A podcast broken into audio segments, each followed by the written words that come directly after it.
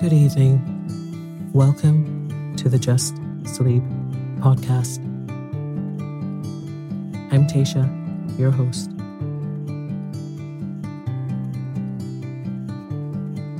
Every week, I will read you an old story to help you relax, put the stressful day behind you, and drift off to sleep.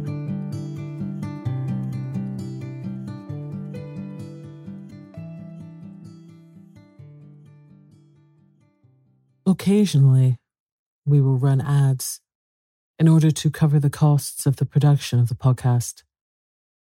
Rest assured, there will be no ads during or after the story. If you prefer an ad free and intro free show, you can join Just Sleep Premium. Visit justsleeppodcast.com slash support for more information. When you're ready to pop the question, the last thing you want to do is second guess the ring. At Bluenile.com, you can design a one of a kind ring with the ease and convenience of shopping online. Choose your diamond and setting. When you find the one, you'll get it delivered right to your door. Go to Bluenile.com and use promo code LISTEN to get $50 off your purchase of $500 or more. That's code LISTEN at Bluenile.com for $50 off your purchase. Bluenile.com code LISTEN. Ryan Reynolds here from Mint Mobile. With the price of just about everything going up during inflation, we thought we'd bring our prices down. So to help us, we brought in a reverse auctioneer, which is apparently a thing.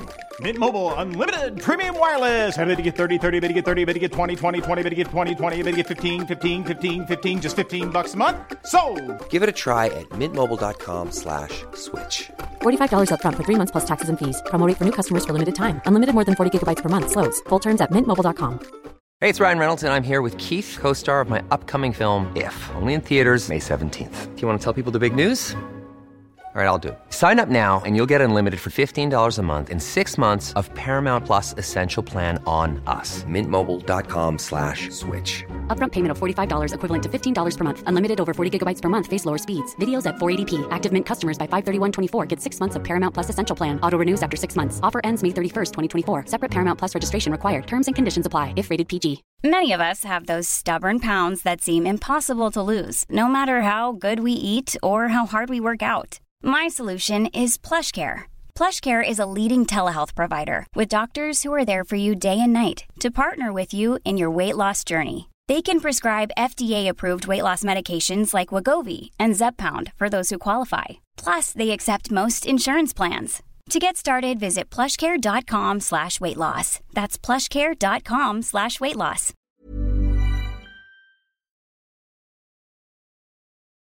Hello, everyone. You probably don't know this, but I love horror movies and horror stories. And that is why I have started a new podcast. Just Chills is a scary story podcast. I read classic horror stories as well as stories from modern horror writers. So in this episode, I'm changing things up a bit and sharing an episode from Just Chills with you. The story is Dracula's Guest by Bram Stoker. So lie down, close your eyes, and let me read you a story.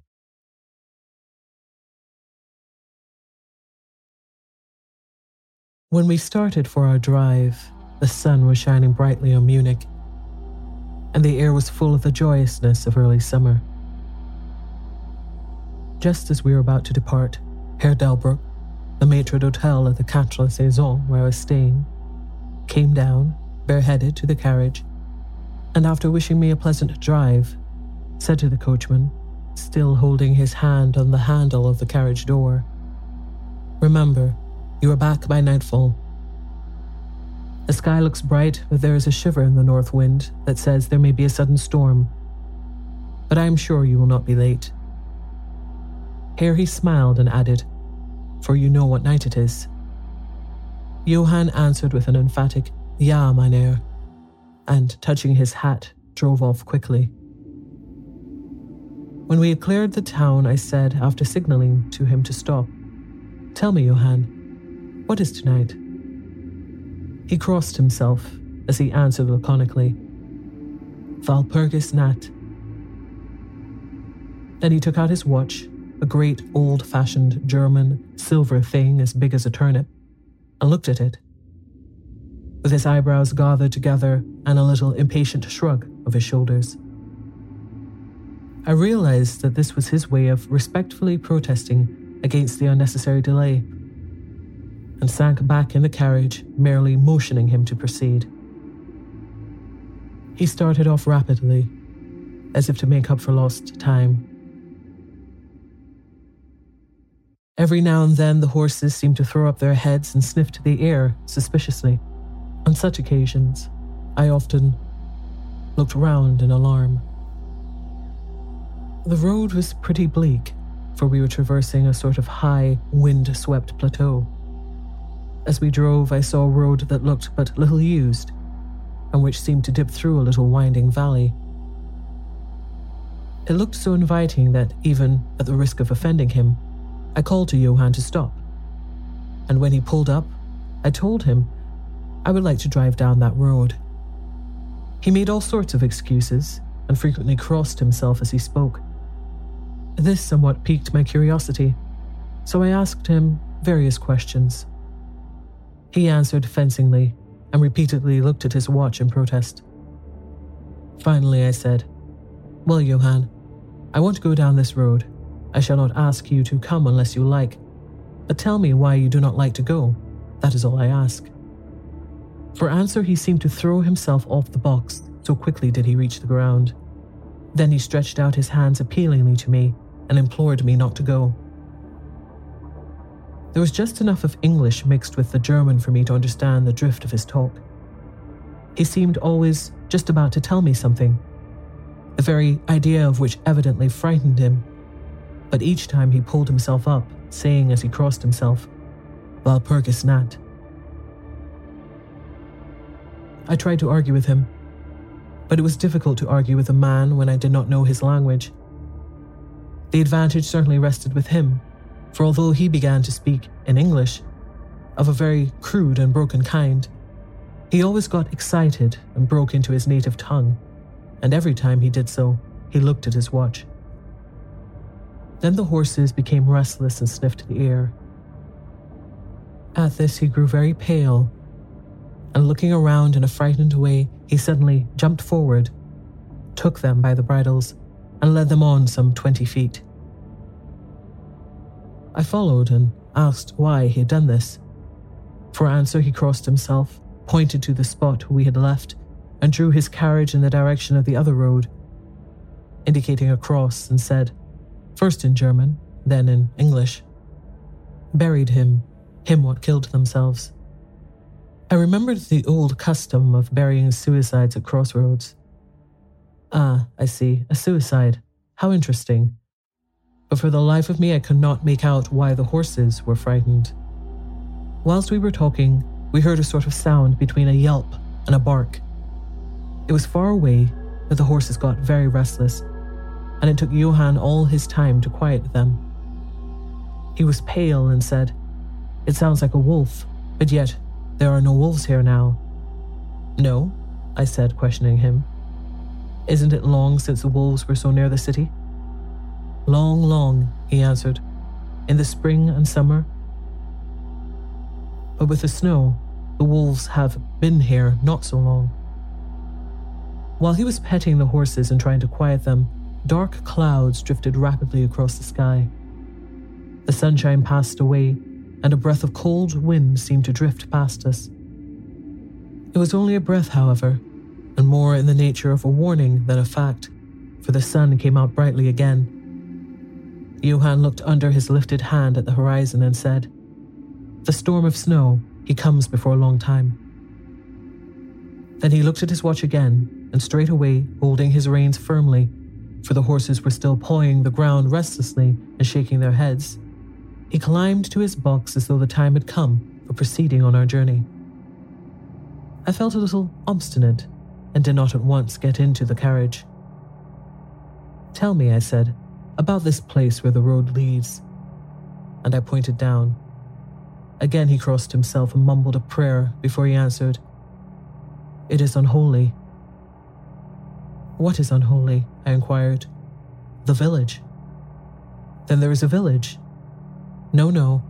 No one lives there hundreds of years. My curiosity was piqued. But you said there was a village. There was. Where is it now?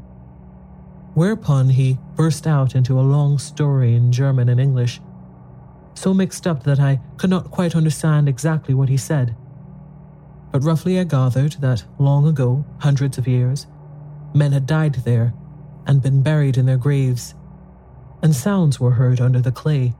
And when the graves were opened, men and women were found rosy with life, and their mouths red with blood.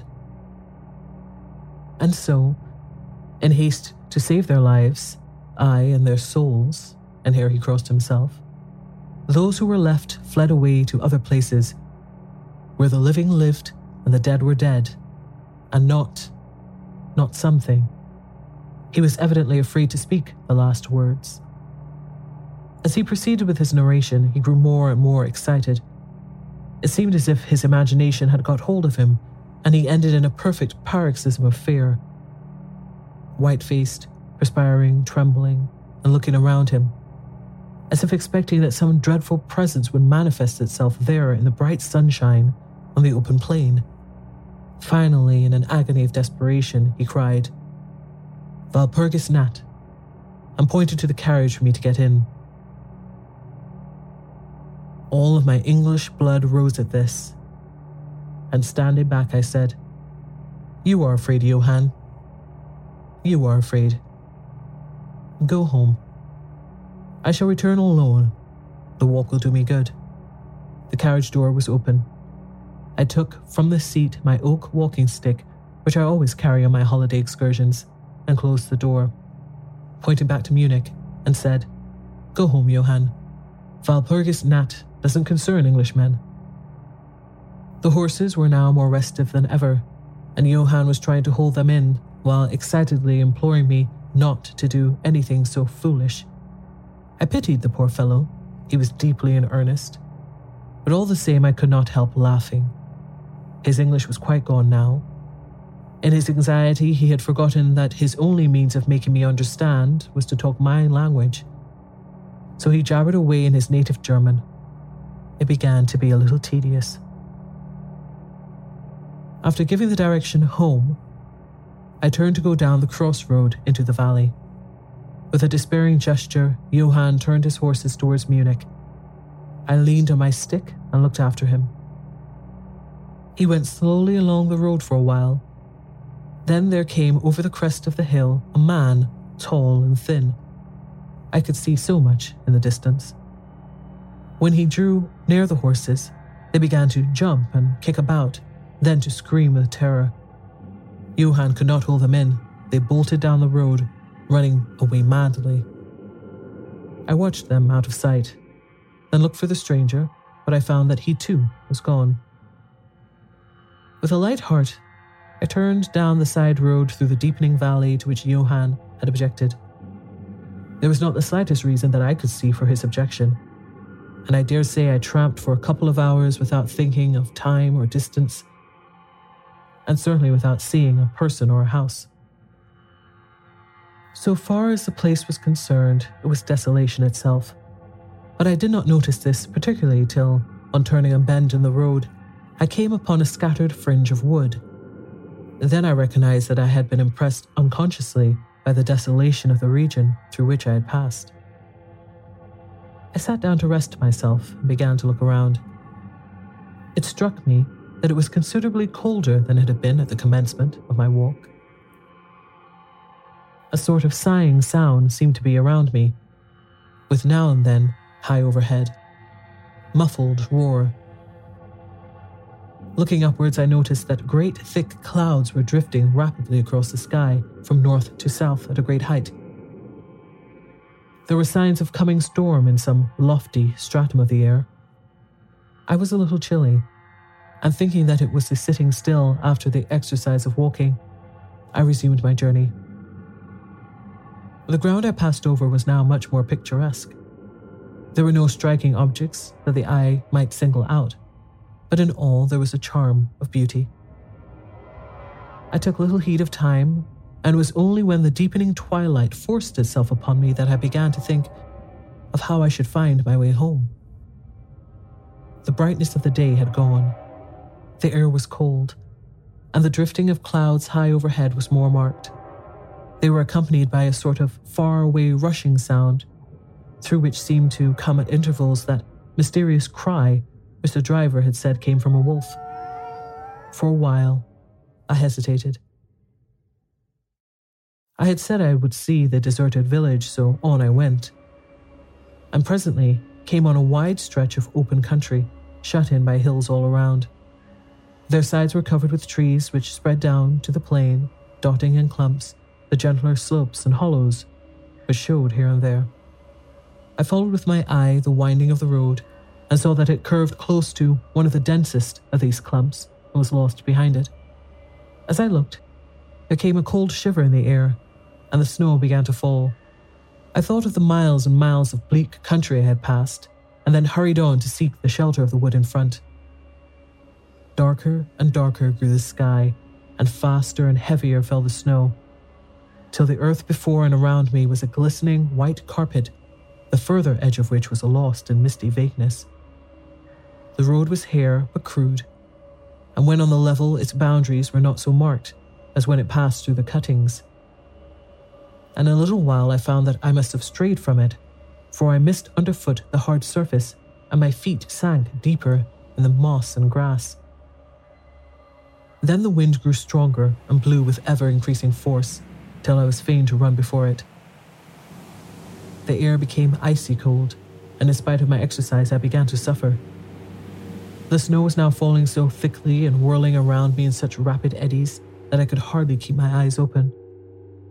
Every now and then, the heavens were torn asunder by vivid lightning, and in the flashes I could see ahead of me a great mass of trees, chiefly yew and cypress, all heavily coated with snow. I was soon amongst the shelter of the trees, and there, in comparative silence, I could hear the rush of the wind high overhead.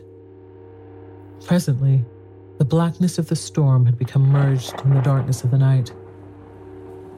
By and by, the storm seemed to be passing away, and now only came in fierce puffs or blasts. At such moments, the weird sound of the wolf appeared to be echoed by many similar sounds around me. Now and again, through the black mass of drifting cloud came a straggling ray of moonlight which lit up the expanse and showed me that I was at the edge of a dense mass of cypress and yew trees. As the snow had ceased to fall, I walked out from the shelter and began to investigate more closely. It appeared to me that, amongst so many old foundations as I had passed, there might be still standing a house in which, though in ruins, I could find some sort of shelter for a while. As I skirted the edge of the copse, I found that a low wall encircled it, and following this, I presently found an opening. Here, the cypresses formed an alley leading up to a square mass of some kind of building. Just as I caught sight of this, however, the drifting clouds obscured the moon, and I passed up the path in darkness. The wind must have grown colder, for I felt myself shiver as I walked. But there was hope of shelter, and I groped my way blindly on. I stopped, for there was a sudden stillness. The storm had passed, and perhaps in sympathy with nature's silence, my heart seemed to cease to beat. But this was only momentarily, for suddenly the moonlight broke through the clouds, showing me that I was in a graveyard, and that the square object before me was a great massive tomb of marble, as white as the snow that lay on and all around it. With the moonlight, there came a fair sigh of the storm, which appeared to resume its course with a long, low howl, as of many dogs or wolves. I was awed and shocked, and felt the cold perceptibly grow upon me till it seemed to grip me by the heart. Then, while the flood of moonlight still fell on the marble tomb, the storm gave further evidence of renewing, as though it was returning on its track. Impelled by some sort of fascination, I approached the sepulchre to see what it was and why such a thing stood alone in such a place. I walked around it and read over the Doric door in German Countess Dolingen of Graz, in Styria, sought and found death, 1801. On the top of the tomb, seemingly driven through the solid marble, for the structure was composed of a few vast blocks of stone, was a great iron spike or stake. On going to the back, I saw, graven in great Russian letters, The dead travel fast. There was something so weird and uncanny about the whole thing that it gave me a turn and made me feel faint. I began to wish for the first time that I had taken Johann's advice. Here, a thought struck me, which came under almost mysterious circumstances and with a terrible shock. This was Walpurgis Night. Walpurgis Night, when according to the belief of millions of people, the devil was abroad, when the graves were opened and the dead came forth and walked, when all evil things of earth and air and water held revel. This very place the driver had specially shunned. This was the depopulated village of centuries ago. This was where the suicide lay. And this was the place where I was alone, unmanned, shivering with cold, in a shroud of snow, with a wild storm gathering upon me. It took all my philosophy, all the religion I had been taught, all my courage not to collapse in a paroxysm of fright and now a perfect tornado burst upon me. The ground shook as though thousands of horses thundered across it, and this time, the storm bore on its icy wings not snow, but great hailstones which drove with such violence they might have come from the throngs of Balearic slingers. Hailstones that beat down leaf and branch and made the shelter of the cypresses of no more avail than though their stems were standing corn. At the first, I had rushed to the nearest tree, but I was soon fain to leave it and seek the only spot that seemed to afford refuge the deep Doric doorway of the marble tomb. There, crouching against the massive bronze door, I gained a certain amount of protection from the beating of the hailstones, for now they only drove against me as they ricocheted from the ground and the side of the marble. As I leaned against the door, it moved slightly and opened inwards. The shelter of even a tomb was welcome in that pitiless tempest. And I was about to enter it when there came a flash of forked lightning that lit up the whole expanse of the heavens. In the instant, as I am a living man, I saw, as my eyes were turned into the darkness of the tomb, a beautiful woman with rounded cheeks and red lips, seemingly sleeping now and bare. As the thunder broke overhead, I was grasped as by the hand of a giant and hurled out into the storm. The whole thing was so sudden that, before I could realize the shock, moral as well as physical, I found the hailstones beating me down. At the same time, I had a strange, dominating feeling that I was not alone. I looked towards the tomb. Just then, there came another blinding flash, which seemed to strike the iron stake that surmounted the tomb and to pour through to the earth, blasting and crumbling the marble as in a burst of flame. The dead woman rose for a moment of agony while she was lapped in the flame, and her bitter scream of pain was drowned in the thunder crash. The last thing I heard was this mingling of dreadful sound, as again I was seized in the giant grasp and dragged away while the hailstones beat on me, and the air around seemed reverberant with the howling of wolves. The last sight that I remembered was a vague, white, moving mass as if all the graves around me had sent out the phantoms of their sheeted dead, and that they were closing in on me through the white cloudiness of the driving hail. Gradually, there came a sort of vague beginning consciousness, then a sense of weariness that was dreadful. For a moment, I remembered nothing, but slowly my senses returned. My feet seemed positively racked with pain, yet I could not move them. They seemed to be numbed. There was an icy feeling at the back of my neck and all down my spine, and my ears, like my feet, were dead, yet in torment. For there was in my breast a sense of warmth which was, by comparison, delicious. It was as a nightmare, A physical nightmare, if one may use such an expression, for some heavy weight on my chest made it difficult for me to breathe. This period of semi lethargy seemed to remain a long time, and as it faded away, I must have slept or swooned. Then came a sort of loathing, like the first stage of seasickness, and a wild desire to be free from something, I knew not what. A vast stillness enveloped me, as though all the world were asleep or dead, only broken by the low panting as of some animal close to me. I felt a warm rasping at my throat. Then came a consciousness of the awful truth, which chilled me to the heart and sent the blood surging up through my brain. Some great animal was lying on me and now licking my throat. I feared to stir, for some instinct of prudence bade me lie still, but the brute seemed to realize that there was now some change in me, for it raised its head. Through my eyelashes, I saw above me the two great flaming eyes of a gigantic wolf. Its sharp white teeth gleamed in the red, gaping mouth, and I could feel its hot breath fierce and acrid upon me. For another spell of time, I remembered no more. Then I became conscious of a low growl followed by a yelp, renewed again and again. Then, seemingly very far away, I heard a hello, hello, as of many voices calling in unison.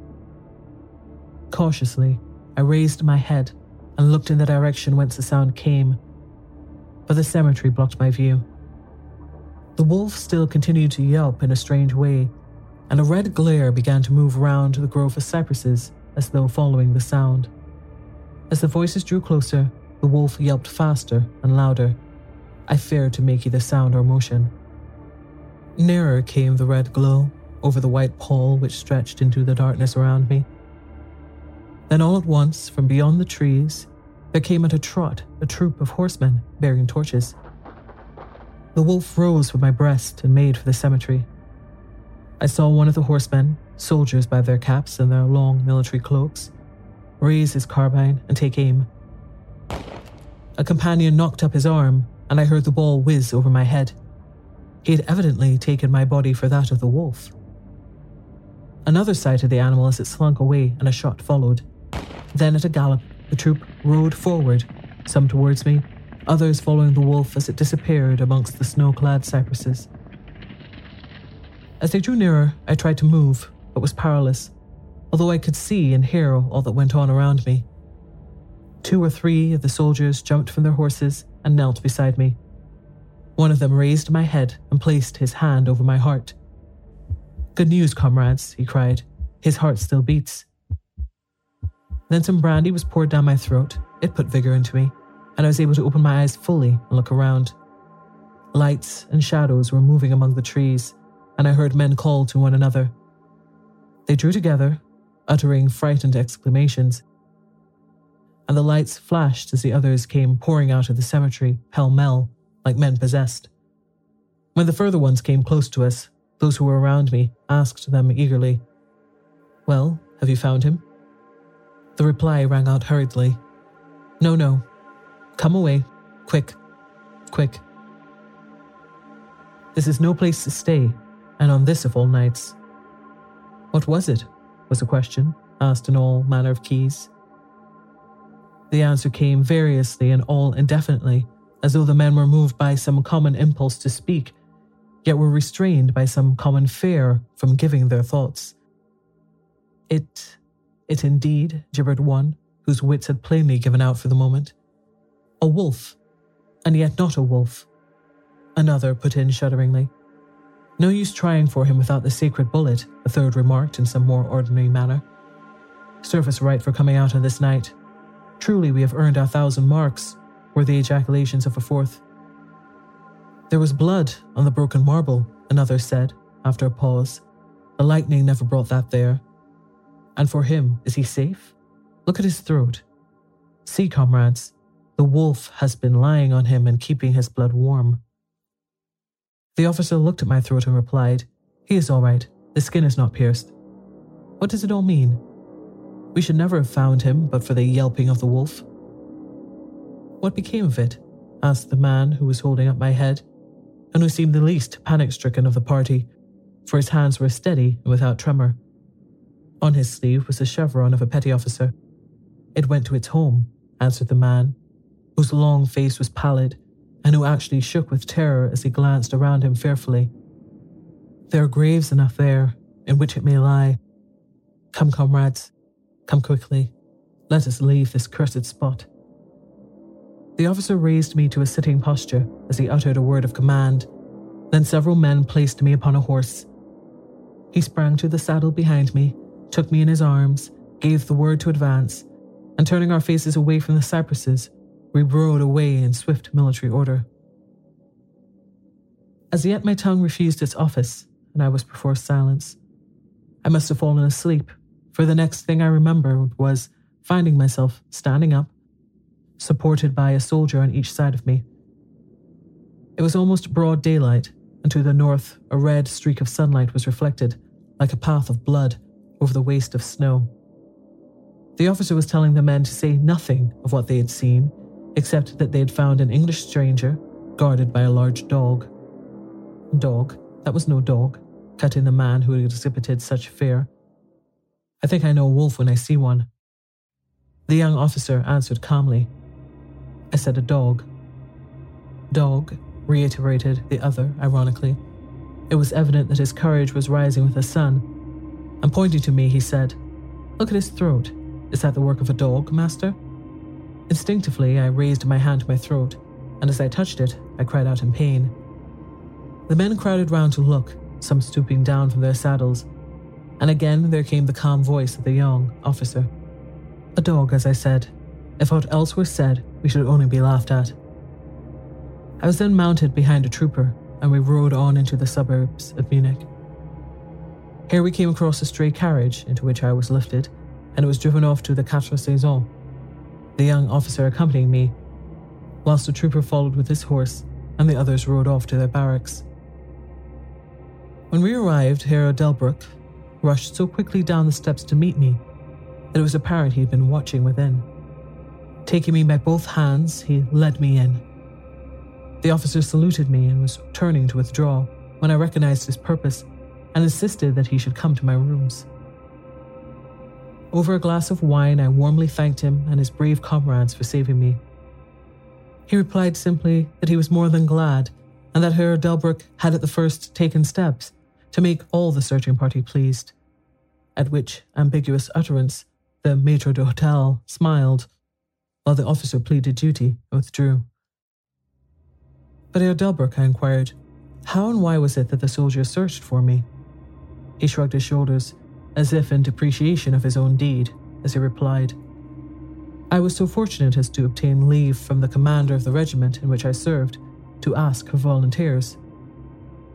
But how did you know I was lost? I asked. The driver came hither with the remains of his carriage, which had been upset when the horses ran away. But surely you would not send a search party of soldiers merely on this account. Oh no, he answered. But even before the coachman arrived, I had this telegram from the boyar whose guest you are. And he took from his pocket a telegram, which he handed to me, and I read Bistritz. Be careful of my guest. His safety is most precious to me. Should aught happen to him, or if he be missed, spare nothing to find him and ensure his safety. He is English and therefore adventurous. There are often dangers from snow and wolves and night. Lose not a moment if you suspect harm to him. I answer your zeal with my fortune. Dracula. As I held the telegram in my hand, the room seemed to whirl around me. And if the attentive maître d'hotel had not caught me, I think I should have fallen. There was something so strange in all this, something so weird and impossible to imagine, that there grew on me a sense of my being in some way the sport of opposite forces, the mere vague idea of which seemed in a way to paralyze me. I was certainly under some form of mysterious protection. From a distant country had come, in the very nick of time, a message that took me out of the danger of the snow sleep and the jaws of the wolf.